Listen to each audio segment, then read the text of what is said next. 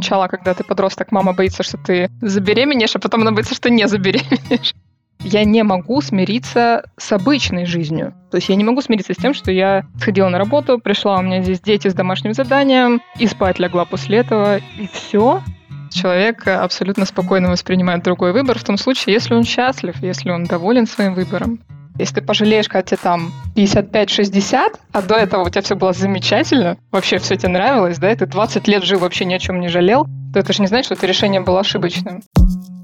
Ты это важно, что у тебя внутри. Ты это важно, забери, разбери. Ты это важно, поверь.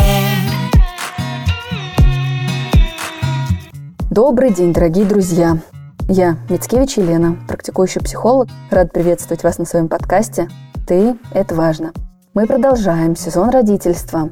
И я уже говорила в одном из самых первых выпусков о том, что родительство – та тема, которая появляется в нашем сознании, осмыслении, чувствах задолго до того, как мы становимся родителями или не становимся.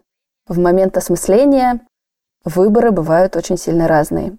И сегодня мне хотелось поговорить с человеком, кто для себя принял второе решение, кто сознательно, осмысляя этот процесс, признался себе, что детей не хочет, не готов. Сегодня у меня в гостях Анастасия. Анастасия ютубер и снимает очень очаровательный милый канал, который называется «Обезьяна с камерой» о своей жизни в Германии, зарисовках, адаптации, миграции. Анастасия, здравствуйте, спасибо большое, что пришли. Здравствуйте. Спасибо, что позвали. С родителями, которые видят себя в этой роли или уже в ней находятся, наша беседа как раз-таки начинается с вопроса, а в какой момент вы стали думать о родительстве или почувствовали, что хотите двигаться в эту роль. Сегодня это не совсем актуальное такое вступление для нашего с вами разговора, но тем не менее, когда именно осмысление и приложение к себе этой роли впервые появилось в вашей жизни, и когда это как-то глубоко и сознательно происходило в вас? Я не знаю, насколько это произошло поздно или нет. Мне было 28 лет, и я пришла в ту точку своей жизни, когда я поняла, что в этих жизненных обстоятельствах, мне кажется, будет больше минусов, чем плюсов, если я заведу детей.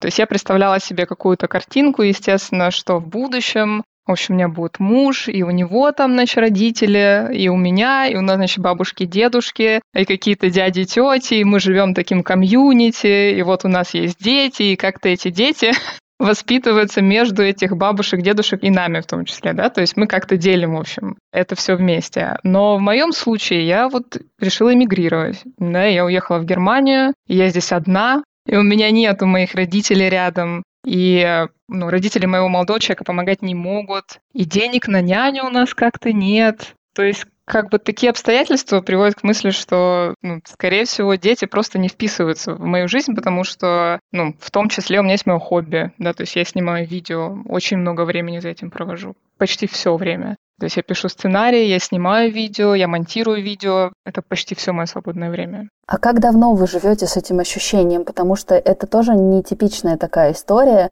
потому что вы для себя это желание допускали. Просто сейчас говорить о том, что в рамках и контексте вашей жизни это ну, не совсем удобно, не совсем посильно, и вы в конкретных обстоятельствах это не видите.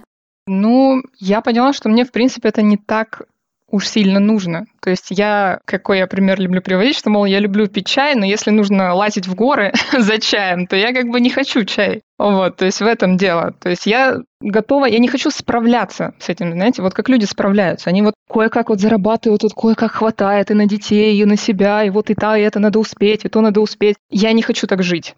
То есть я себе такой жизни не представляю абсолютно. То есть я хочу иметь возможность просто отдать детей на три месяца куда-нибудь, эти три месяца чем-то другим заниматься. Вот, потому что я ну, не вижу себя вот в этой роли постоянно, каждый день, вот, чтобы они здесь жили и так далее. То есть я, ну, уже лет, не знаю, лет пять, наверное, я думаю о том, что... То есть я не думаю о том, что я заведу детей абсолютно. Я этого не планирую. Я сразу хочу сказать, что это не так, что я вообще не знаю, что это такое. У меня вот сестра на 12 лет младше, чем я, Поэтому я благодаря ей, в общем-то, знаю, почему детей вообще заводят. То есть я бы вот вообще бы не понимала. Но когда появилась сестра, я поняла, что такое свой ребенок, что вот это вот, это вот зайка моя. Вот, то есть это было абсолютно для меня открытие. Я прекрасно знаю, что, в общем, там за этим следует и как это все происходит. И да, возможно, это тоже играет роль свою. То есть у меня есть ребенок, можно сказать, да, на 12 лет младше. Она, я, я в том числе за нее ответственна. Вы с очень такой нежностью про сестру сейчас сказали. И у многих, я как старшая сестра сталкивалась, например, с этим предубеждением, видела такое объяснение. Ну, понятно, нанянчились, а теперь условно своих не хотите. И зачастую такое действительно бывает у людей, которые испытывают отторжение к младшим братьям и сестрам. Но в вашем случае нет, нежность есть. И это какой-то очень особый случай, как мне кажется. Да, меня не заставляли сидеть с сестрой абсолютно. То есть у нас две бабушки, мама, папа, все вместе. То есть я вообще абсолютно ничего не должна была делать. То есть меня ничего не заставляли на самом деле ни убирать, ни готовить, ни с сестрой сидеть, вообще ничего. Мне говорили, главное, учись. Мол, главное, чтобы ты хорошо выучила, все. Поэтому, конечно, когда я хотела с ней посидеть, я посидела, поиграла. Не хочу, не сижу. Вот, то есть никогда памперсы не меняла, никогда ночью к ней не вставала, да, то есть ничего этого не было. Поэтому, конечно, у меня такого травматичного опыта вообще нет. У меня только вот самый позитив. То есть у меня как раз самый позитивный опыт в плане детей. Я вообще очень ее люблю. И сейчас, понятно, она уже повзрослее, конечно, стала. Но ребенком тоже очень любила. И я прекрасно понимаю, что, конечно, если ты должен ночью не спать, это уже, наверное, немного другой опыт. То есть не такой, как был у меня. Я сталкивалась с тем, что когда люди, мужчины или женщины, искренне признаются себе в том, что они не хотят иметь детей, это накладывает некоторый страх проявиться с этим желанием в отношениях в том числе. А как это поймет вторая сторона? А как это поддержит или нет? Сегодня уже звучала история про вашего молодого человека, и я так понимаю, что вами обсуждался этот вопрос. Вот как это происходило, и накладывало ли это какие-то ограничения на ваши личные отношения? Ну, на самом деле у нас Похожая, да, не похожая ситуация. У него тоже младшая сестра, которая сильно младше, но его заставляли как раз-таки сидеть с сестрой, и он, ну, видел, в общем, как это все непросто. Я как раз э, часто говорю о том, что мужчины, которые хотят детей, еще непонятно, есть ли у них представление о том, как это будет. Но которые не хотят детей, вполне возможно, у них уже есть какое-то представление, в общем-то, что это такое. Поэтому он, не могу сказать, что он травмирован как-то сильно, но у него есть представление, в общем, как это все будет происходить. И он говорит, что да, у меня просто нет желания вот этим все время заниматься. То есть он тоже понимает, что это все будет, все эти обязанности будут делиться между нами двоими. То есть никто больше помогать не будет. Соответственно, мы будем как две нянечки. Значит, то я с ребенком, то он, то я, то он. И как бы, а вместе когда уже там время проводить, да, то есть многие активности уже выпадают, получается, из нашего графика, да, и вместе вдвоем отдохнуть уже, скажем, не поедешь. Это все как бы приводит нас обоих к мысли, что это не очень хорошая идея.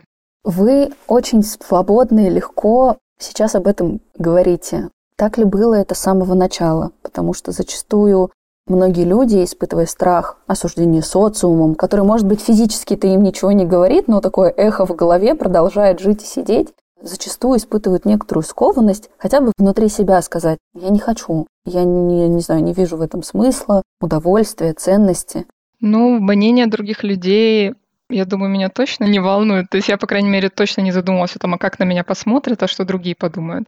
Но для себя я прекрасно понимаю, что моя жизнь мне нравится. То есть я очень жизнерадостный человек, мне очень много всего, что я каждый день делаю, мне это все приносит удовольствие. А вот, и у меня нет сомнений по поводу того, что как-то моя жизнь так радикально изменится, что в какой-то момент я пойму, что а вот именно этого-то и не хватает. Да? То есть Безусловно, много говорят о том, что человек пожалеет, да, что когда-то в какой-то момент ты пожалеешь. Но снова же, смотря когда, если ты пожалеешь, когда тебе там 55-60, а до этого у тебя все было замечательно, вообще все тебе нравилось, да, и ты 20 лет жил, вообще ни о чем не жалел, то это же не значит, что это была ошибка, что это решение было ошибочным. То есть если мне сейчас все нравится, моя жизнь мне нравится, и как бы я ни о чем не жалею, то это решение правильное. Это очень интересный взгляд на то, что какие-то перспективе будущее не означает, что в локальном моменте решение нужно было принимать другое. И действительно именно этот страх, а что если я пожалею и будет поздно, у людей зачастую в этой теме возникает. При этом на порядок меньше люди допускают мысли, а что если я рожу и пожалею или буду в этом несчастлив? А что если я не испытаю того, зачем в общем и целом в родительство хочу идти? И мне кажется, то, что сегодня мы с вами эти вопросы поднимаем, это тоже такой очень важный искренний смелый тон разговора, в котором не страшно посмотреть в реальность, которая многогранна. Какое бы решение мы ни приняли, идти в родительство или нет. мы в любом случае будем проживать какую-то утрату. Чего-то с нами не случится. И здесь здорово, что вы осмысленно принимаете решение, с чем вы готовы, если что, попрощаться, с каким опытом. Да, но я говорю, мне не кажется, что я прямо совсем прощаюсь с опытом, да, то есть я же говорю, я очень много проводила времени с ребенком, то есть какие-то плюсы именно я уже пережила. То есть я Действительно, у нее первое слово моей сестры было мое имя. То есть я так много времени с ней проводила, она любила, что она сказала мое имя, это первое слово. Первые шаги я тоже помню, тоже со мной были. Вот, и так далее. То есть я не могу сказать, что я прямо совсем ничего не пережила. Да? То есть это тоже часть моего решения. Я понимаю, что какие-то вещи мне уже известны. Как бы, да? Но в остальном то есть если твоя жизнь насыщенная, да, то, в принципе, тебе как бы интересно жить. А если ты в 55-60 пожалел, ну так это уже тогда, как бы это вот для, либо ты сейчас, например, себя загрузил так, что сейчас жалеешь, зато потом тебе раз в неделю звонят и спрашивают, как там у тебя дела, и ты говоришь, о, там я не пожалел, но здесь зато я чуть не умер, пока, значит, я тут работал на трех работах, значит, ночью не спал. Либо наоборот, получается, да, то есть либо как бы жалеешь потом, да, когда уже старость, скажем. Вы звучите очень цельно и самодостаточно в этом вопросе. А было ли такое, что вы обсуждали с кем-то из близких этот вопрос, не знаю, в желании получить какое-то подкрепление или в желании получить просто банальное принятие? Да, мы тебя видим, здорово, что так. Ну, с мамой, безусловно, обсуждался этот вопрос, потому что да, как говорится, сначала, когда ты подросток, мама боится, что ты забеременеешь, а потом она боится, что не забеременеешь. И как бы, да, она говорит, как так, у тебя там должен свой бэбик быть, как бы там свой ребенок, как же ты без этого, там, так далее. Вот, но я понимаю, что у моей мамы, кроме этого, в жизни-то ничего и не было. То есть, если на то пошло, в общем, это единственное счастье. Она говорит, да, мои дети, это мое единственное счастье. А что, кроме детей? А все, как бы. Она же звонит как бы все время. Почему? Потому что все, дети уходят из дома, как бы, и все, ничего не остается. И это немного грустно. И мне не могу сказать, что у меня должен быть какой-то пример перед глазами, потому что многие женщины, у них, ну, скажем, один ребенок, и сидела с ним их мама. И все. Ну, то есть у них как бы есть ребенок, но по сути они как бы всю жизнь, в общем, особо ребенком там 50 на 50 занимались. Еще, скажем, если у них не было мужа, они и на свидания ходили, и работали, приходили там дома, и ребенок уже спит, мать, значит, их э, уложила ребенка и так далее. И нельзя сказать, что они прямо так много уделили себя родительству. Да, можно сказать, что да, у них есть дети, но не так, чтобы они погрузили сильно в эту роль. Скажем, таких женщин тоже много. Так как вы ведете достаточно открытую деятельность и социальные сети, сталкиваетесь ли вы с какой-то негативной реакцией на вот эту свою проявленную часть? на свое желание или нежелание тут же. И то, и другое существует единомоментно. Ну, в комментариях, безусловно. То есть, если люди пишут комментарии, то в основном это какие-то прямо сильные чувства, вот, и часто они негативные. Да, то есть, безусловно, комментариев я получаю много. Но что говорят незнакомые мне люди, меня как бы так сильно не волнует. Это просто какие-то незнакомые люди пишут мне комментарии, все, да. А знакомые, как бы мои уже совсем другой разговор. Там я ничего такого не слышала. И, собственно, живя в Германии, я не особо встречаю людей, которые видели мои видео на улице. Вот, то есть в этом разница. Что некоторые как бы живут в русскоговорящих странах, снимают на русском, соответственно, их на улице еще могут узнать. Ну, бывает. Даже если у тебя тысяча подписчиков, тебя все равно могут узнать на улице. Вот. Здесь как бы очень маловероятно такое. То есть никто особо меня не узнает. А если говорить про немцев, то здесь вообще границы довольно такие серьезные. То есть никто тебя не спросит, собираешься ты там заводить детей, есть ли у тебя дети. Ну, ну как могут, конечно, спросить, есть ли дети, но этот разговор не зайдет. Вот почему таких вопросов не будет. То есть здесь есть такая культурная разница. А какие самые частые комментарии вы встречаете потому что очень хочется поговорить об этой составляющей. Я сегодня такую, на самом деле, не очень привычную для себя роль э, занимаю в попытках задавать вопросы, которые среднестатистически возникают к человеку, который говорит, я не хочу иметь детей, потому что я принимаю, уважаю эту позицию. Мне иногда по-человечески кажется, что люди, которые осмысленно говорят, этой роли нет, осмысляют ее порой больше, чем те, с кем это на инерции, автоматизме случилось. Это неплохо, не хорошо, это просто вопрос какой-то включенности, да, и работы души, когда я разрешаю увидеть себя. Но, тем не менее, эта тема, правда, триггерная и животрепещущая, и поэтому вот вторую часть людей, которые не понимают, не могут уложить это в свою систему координат, сегодня тоже как будто бы хочется озвучить. И тогда повторюсь, какие самые распространенные доводы, комментарии и реакции вы встречаете на свою позицию?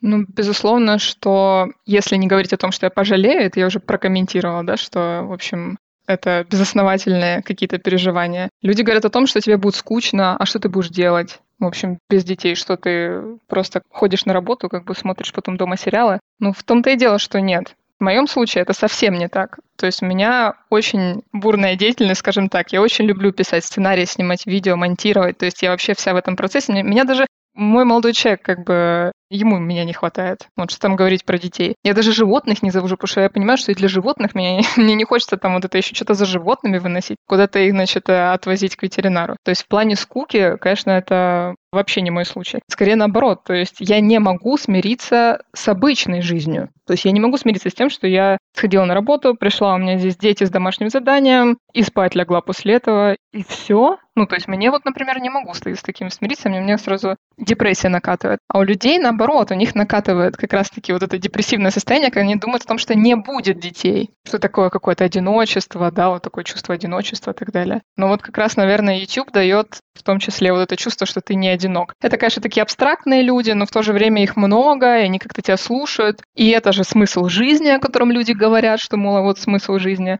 на какие-то свои идеи кому-то доношу, кого-то я, может, веселю, у меня есть веселые смешные видео и так далее. То есть э, все это дает вот именно какая-то публичная вот эта деятельность, которой я буду всегда всю жизнь заниматься. Я вот сейчас уже прекрасно понимаю, что я никогда уже не закончу с этим. То есть я понимаю, что это то, чем я хочу заниматься. Это, скорее всего, и будет наполнять мою жизнь. Ну и плюс, как я говорила, если уж говорить про близких, которые тоже нужны в жизни, и люди боятся остаться без них, то у меня есть сестра, и я не знаю, могу кого-нибудь усыновить, если уж совсем грустно станет, но я думаю, что до этого не дойдет.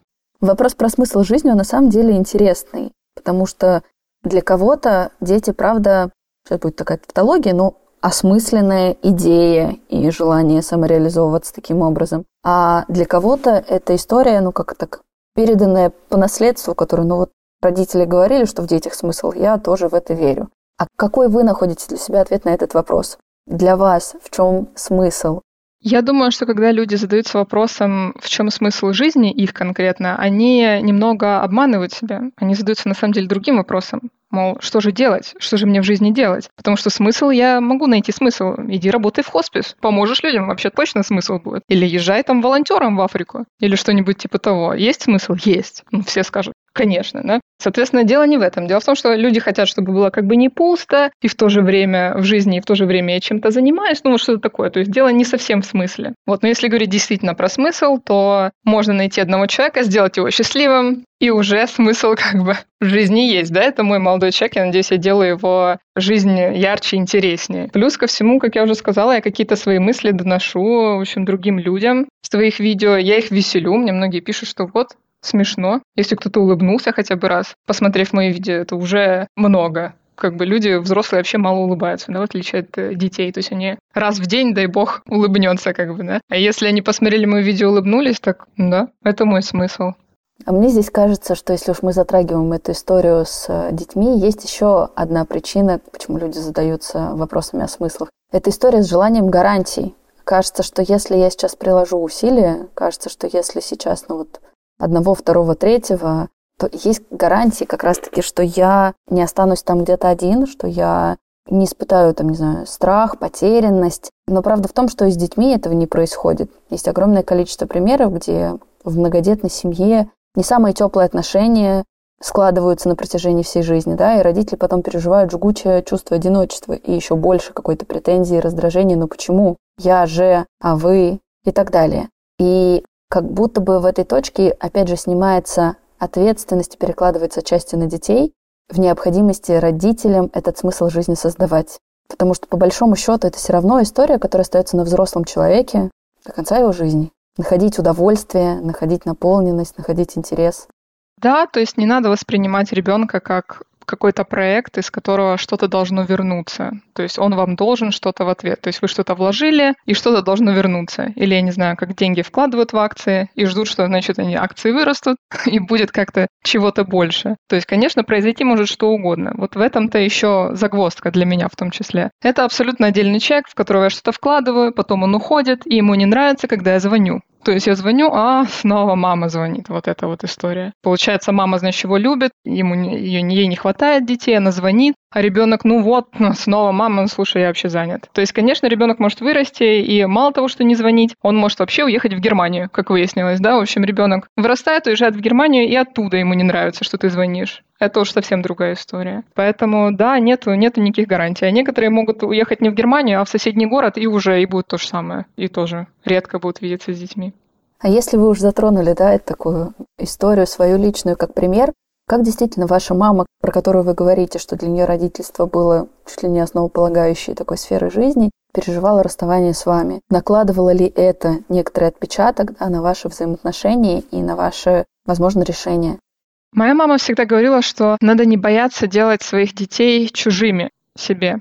То есть в этом плане она еще не худший случай в том плане, что она не звонит каждый день, не говорит, не спрашивает, что у меня происходит. У нас есть один день, раз в неделю мы, значит, созваниваемся, этого хватает. У меня никогда не было такого давления, мол, почему ты не звонишь чаще. Сейчас просто есть некоторые проблемы с тем, чтобы прилететь и встретиться очень быстро, дешево, как раньше и так далее. Вот сейчас, конечно, уже начались проблемы, потому что мы никогда не предполагали, что будет ситуация, когда просто сложно встретиться, и надо, я не знаю, искать какую-то страну типа Турции, где можно вообще встретиться, чтобы это было как бы по деньгам доступно и так далее, и по времени. Поэтому, да, сейчас да, но до этого как бы нет, до этого никаких таких проблем не было. Она понимает, что у нас своя жизнь, и она как раз не хочет быть обузой кому-то и так далее. А как это расстояние накладывает отпечаток на вашу сестру отношения? Потому что, с одной стороны, в этом много тепла и близости, и вы говорили о том, что, ну, если мне будет как-то не хватать, у меня вообще-то есть сестра. И как в этом случае, да, вы находите точки контакта? Это более тяжелая история была, потому что все-таки она была еще совсем маленькая. То есть ей было 8 лет, она плакала ужасно, когда уезжала. И вообще каждый раз, когда мы встречались и расставались, потом она снова начинала плакать. Вот эта вся история, конечно, меня больше всего трогала, что я просто, я уехала 10 лет назад, что я просто пропустила это все ее развитие. То есть, что я не могла встретить ее после школы, что я не помогала ей в каких-то там личностных переживаниях, пока она училась в школе. Вот это, да, в этом плане мне обидно, мне жалко. Но у меня были свои цели, в общем, понятно, почему я уехала, и я их достигла. Но вот всегда есть минусы. Когда ты эмигрируешь, не может не быть минусов. И вот с сестрой, да, вот так получилось. Но мы с ней тоже как бы созваниваемся. Больше ничего, кроме этого, не придумали. Но мы на отдых еще раз в год ездим вместе. Это очень тепло. А вы говорите, не было там, не знаю, встречаний со школы, не знаю, совместных обедов. А как вы какие, возможно, творческие такие вариации, приспособления находили для того, чтобы на этом расстоянии все эти 10 лет все равно развивать ваши отношения и сохранять эту близость? Я всегда спрашивала, какие главные трудности у нее сейчас, то есть чтобы мы обсудили вот именно, как на английском говорят, pain points, то есть именно те моменты, где ей тяжелее всего, чтобы именно вот я была тем решением для этого, что я вот ей как-то помогла преодолеть какую-то ситуацию. Вот, но безусловно, не было такого, что она забыла, что у нее там сестра вообще где-то, вот, то есть таких, понятных ситуаций тоже не было. Там Новый год всегда вместе, естественно, праздновали, потому что это как раз тот праздник, когда, ну, который ты запоминаешь, да, какие-то семейные такие моменты. Так что, ну, в какой-то степени я вот присутствовала в ее жизни, но, к сожалению, не в той, в которой хотелось бы. А кто сейчас еще составляет близкий круг ваших людей? Сейчас это коллеги. Как ни странно, у меня вообще замечательные коллеги. Я вообще очень довольна в этом плане. Плюс, ну, мой молодой человек, его сестра с мужем, его родители, ну и наши общие друзья. Мы вместе в университете учились, у нас друзья, собственно, общие, мы все вместе учились. И мы, собственно говоря, часто собираемся с друзьями здесь. Вот многие смотрели сериал «Друзья» и думают, это вообще какая-то нереалистичная вещь, где люди постоянно как-то заходят в квартиру кому-то, и, в общем, э, и все как-то вместе постоянно тусят, вместе собираются. Ну, в общем, у нас примерно такая история. То есть мы с друзьями все вместе учились в университете, и мы стараемся, конечно, не получается всегда, раз в неделю мы собираемся все вместе и рассказываем, что как. Мы собираемся, называется фильмабенд, то есть это вечер для фильмов. Мы собираемся, смотрим фильмы, общаемся, и, в общем, в этом плане я тоже, в принципе, довольна. Хочу задать один вопрос, который как раз-таки то, что вы говорите для, скорее, немецкого общества, не совсем тактичный, но так как у нас сегодня все-таки топик разговора про детей, сквозь некоторые неловкие чувства позволю его себе озвучить. А если у кого-то из ваших друзей дети, и как для них эта тема живет, обсуждаете ли вы это вместе с ними?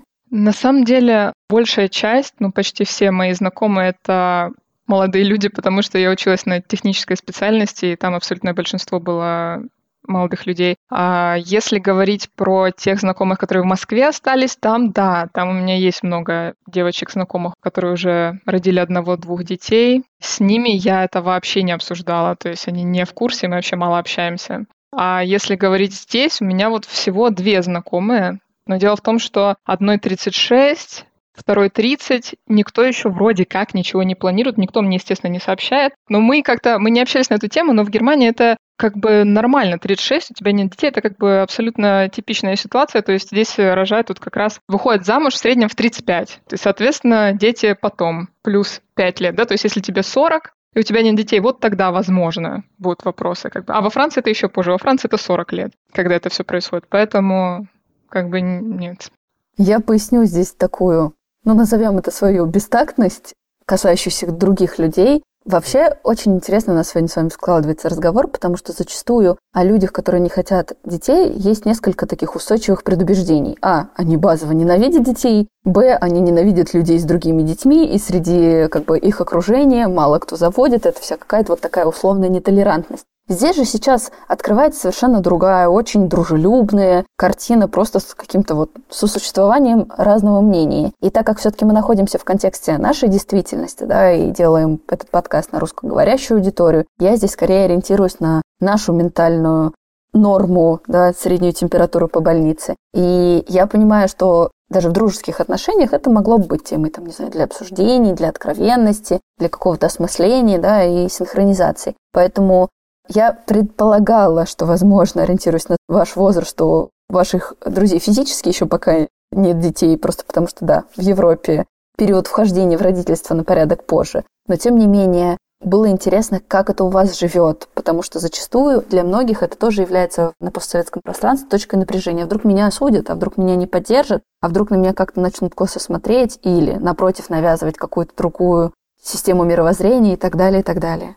Ну, я думаю, что если вы в жизни что-то другое, чем-то другим занимаетесь, как я, тогда, я думаю, вопросов даже на постсоветском пространстве особо не будет. То есть всегда спрашивают, мол, ну, если кто-то из женщин, например, успешный бизнес построил, да, всегда говорят, ну, а с личной жизнью там что? Вот, мол, да, вот детей нет, развелась. А, ну, ясно, типа того. То есть Мол, ну вот она и компенсирует. Ну, в общем, что-то в жизни есть. Значит, либо это, либо это. В таком духе. Другой вопрос, когда вы и карьеру не построили, и детей не завели, вот тогда вообще у всех начинаются вопросы, а что ж ты делала в таком духе в своей жизни? И тут, конечно, хочется сказать, да, вы, естественно, не должны ни то, ни другое. Вообще можно просто фильмы дома сидеть смотреть, и, в общем, никому, по идее, дела не должно быть до этого. Я просто сталкивалась с такой картиной, потому что в моей жизни был большой отпечаток сознательный, когда я не хотела и не знала, захочу ли я вообще детей. Для меня это сейчас история видоизменилась, но тем не менее, даже когда мы с мужем разговаривали на эту тему, я говорила, я не знаю, я не могу тебе обещать. Если для тебя это принципиально важно, ну, я ничего поделать не могу, я тебя не держу. Но дать тебе ответ, пообещать или сказать,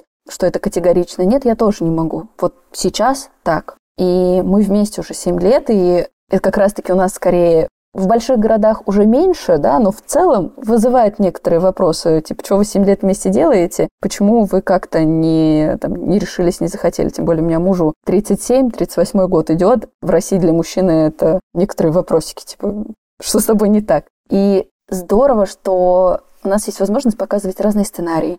Мне кажется, что как только у нас появляется большая презентация вариаций форм. Более того, очень дружелюбные, адекватные в своей форме подачи, за что вам отдельное спасибо. Тем больше у нас появляется возможности, что люди имеют право выбирать. Мы можем быть дружны друг с другом и сосуществовать только при свободе и ответственности. А свобода подразумевает как раз-таки то самое отличие. Да, я могу просто посоветовать людям быть терпимее. Я думаю, что терпимее как раз-таки приходит правильным выбором в жизни, да, то есть человек абсолютно спокойно воспринимает другой выбор в том случае, если он счастлив, если он доволен своим выбором. Вот, то есть почему меня должны раздражать люди с детьми, потому что они завели детей не заботятся об экологии, скажем. Да, вот у меня нет такой какой-то сверх идеи в голове, скажем, из-за которой я готова злиться, значит, на других людей и как-то не принимать их выбор. Но я думаю, что снова же в таких случаях дело не всегда только в экологии. Да? Люди, возможно, хотят детей, из-за каких-то других причин их не заводят и злятся на тех, кто все-таки это сделал в таком духе. Поэтому я не знаю, меня, я думаю, что это такой спектр, так скажем. То есть есть люди, которые не заводят детей прям совсем, категорически их не любят, да, есть те, кто где-то посередине, мол, а мне без разницы в таком духе. Поэтому, ну, вот я где-то здесь, в этой точке. Но фактически вы ответили на один из вопросов, который был у меня чуточку раньше, и вот здесь я тоже про него вспоминала. Как вам кажется, почему? Почему людей так триггерит эта история? Ну, фактически вы на него уже дали ответ. Может быть, вы что-то хотите и можете добавить? Ну, я думаю, именно триггерит что-либо именно по той причине, что вы чем-то недовольны в своей жизни и хотите вот так, как вот у него или у нее. Вот. А если вы всем довольны, то, я думаю, ничего нигде не триггерит. Возможно, вы видели, есть сейчас огромное количество стендаперов, которые как раз-таки шутят на эту тему, что бесят эти бездетные, ездят, значит, в отпуск вдвоем, там, не знаю, имеют кучу свободного времени и так далее. Живут в свое удовольствие. Да, живут в свое удовольствие. И мне как будто бы хочется в сегодняшнем эпизоде сказать о том, что неважно, какой вы выбор сделали, ответственность за свое удовольствие и за многогранность своих потребностей, я уверена, у вас есть возможность взять. Может быть, не в том количестве, не в том процентаже, но Буквально сегодня у меня был разговор с знакомой на эту тему, что у многих действительно перед родительством есть страх потерять себя. Но себя можно потерять и без детей, или сохранить себя и с детьми. У нас вообще есть вариации всего. Вопрос, насколько честно, открыто и ответственно мы будем нести ответственность за все свои потребности. И в ком-то они могут вот так вот противоположно существовать. Я хочу и детей, и свою какую-то частную территорию. Но тогда за большее количество желаний придется брать большую какую-то ответственность. Ну да, начиная с того, что вы сказали, что живут в свое удовольствие и ездят, мол, везде и так далее. То есть вот это вот тоже удивляет немного, потому что люди предполагают, что те, кто с детьми, они, конечно, уже все. Они в свое удовольствие не живут и вообще никуда не ездят, и вообще все плохо. То есть, э, по сути, человек хочет, снова же мы приходим к этому, какую-то помощь, с детьми, да, то есть каких-то бабушек, каких-то нянь, потому что невозможно 24 на 7 сидеть с ребенком и иметь еще какую-то там свою личную жизнь. Все, ты, ты становишься как бы какой-то вот помощницей вот этому другому человеку. И все. Да, так легко потерять свое я. Но в таком случае надо какие-то условия, собственно, создавать для этого. Нельзя просто на пустом месте влететь в это все и потом, ой, я потерял себя. Ну, да, то есть теперь приходится выбирать. Все-таки ты уже взрослый человек, это маленький человек, надо делать все для него, он ничего не может особо пока что осознать. Поэтому, да, осознанное родительство должно быть. Мне поэтому и хотелось этим сезоном подкаста показать многообразность форм и вариаций того, как это может быть или не быть в том числе. Потому что сегодня мы с вами много затрагивали каких-то стереотипов, но вот реальные гости, например, этого сезона подкаста показывают, что помимо стереотипов есть столько красивых форм. Главное вот начать с этой здоровой буквы «Я», да, с того, что ты внутри ощущаешь, с честности и с вектора, который выстраивается от вас. Потому что, конечно, можно попасть в ловушку стереотипов, болезненных каких-то чувств и даже горевать от того, насколько это стереотипично, те или иные обстоятельства жизни. А можно пробовать ткать жизнь под себя. И это, возможно, требует больших усилий большего иммунитета сохранять свои желания, да, как-то от внешнего воздействия. Или, например, больше усилия для того, чтобы организовывать под это жизнь. Но, тем не менее, мне кажется, самое большое удовольствие жизни — сохранять в ней себя, по родительстве или без. Безусловно, да нужно что-то сохранять для себя. То, что если растворяться в детях, то, конечно, это может привести и к сожалениям, и лишним переживаниям, и, возможно, каким-то травмам и у вас, и у ребенка психологическим, потому что потом в конце начинается обвинение, что ребенок виноват, что я, значит, решила так сделать. Ну, ребенок не виноват. Спасибо вам большое, Анастасия, за этот разговор. Он, с одной стороны, получился емким, а с другой стороны, очень концентрированным. Спасибо вам.